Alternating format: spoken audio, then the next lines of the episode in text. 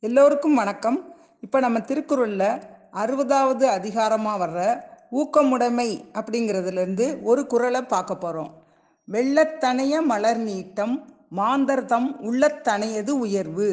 வெள்ளத்தனைய நீரின் அளவு மலர் நீட்டம் பூக்களின் தண்டின் நீளம் மாந்தர்தம் மனிதர்களுடைய உள்ளத்தனையது உள்ளத்தின் ஊக்கத்தை பொறுத்தது.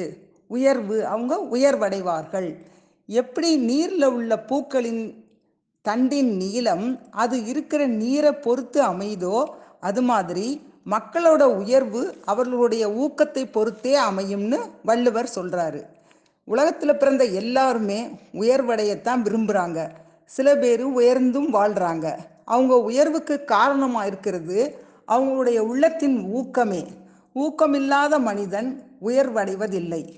கடவுள் மனிதனுக்கு பறப்பதற்கு ரெக்கைகளை கொடுக்கல அப்படின்னு சொல்லிட்டு ரைட் சகோதரர்கள் பறக்காமையா இருந்தாங்க. மேலே போகிற பொருட்கள்லாம் கீழே வரும் அப்படிங்கிற புவியீர்ப்பு சக்தியை மிஞ்ச முடியாது அப்படின்னு சொல்லி விஞ்ஞானிகள் சந்திர மண்டலத்துக்கு போகாமல் இருந்தாங்களா?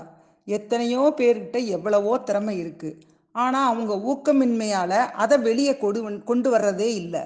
மனிதன் தன் முழு திறமையையும் வெளியில் கொண்டு வருவதுதான் வாழ்க்கை அப்படின்னு ஒரு மனோதத்துவ பேராசிரியர் சொல்கிறாரு ஒரு தடவை தாமஸ் ஆல்வா எடிசனுடைய ஆராய்ச்சி கூடம் வந்து முழுசும் எழு எரிஞ்சு சாம்பலாயிடுச்சு அதில் எதுவுமே மிச்சமாகலை.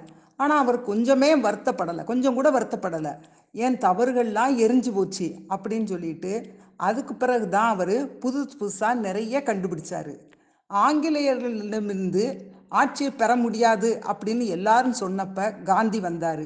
அவரோட ஊக்கத்தால் புதிய பாரதம் பிறந்துச்சு. பாகிஸ்தான்ங்கிறது கற்பனை அப்படின்னு ஹிந்து மகாசபை சொன்னப்ப ஜின்னா வந்தார். பாகிஸ்தான் உண்டாச்சு. இன்னைக்கு வரலும் நமக்கு தலைவலியாக இருக்குது பங்களாதேஷை உருவாக்க ஒரு முஜிபூர் ரஹ்மான் வந்தார். வாழ்க்கையில் நம்மளை கீழே கொண்டு போகிறதுக்கு ஆயிரம் காரணம் இருக்கலாம். ஆனால் நாம் உயர்வடைகிறதுக்கு ஒரே ஒரு காரணமாவது இருக்கும். அதை பிடிச்சுக்கிட்டு ஊக்கத்தோடு உழைச்சா எல்லார் வாழ்க்கையும் உயரும். அதனால தான் வள்ளுவரும் வெள்ளத்தனைய மலர் நீட்டம் மாந்தர்தம் உள்ளத்தனையது உயர்வு அப்படின்னு சொல்லியிருக்காரு.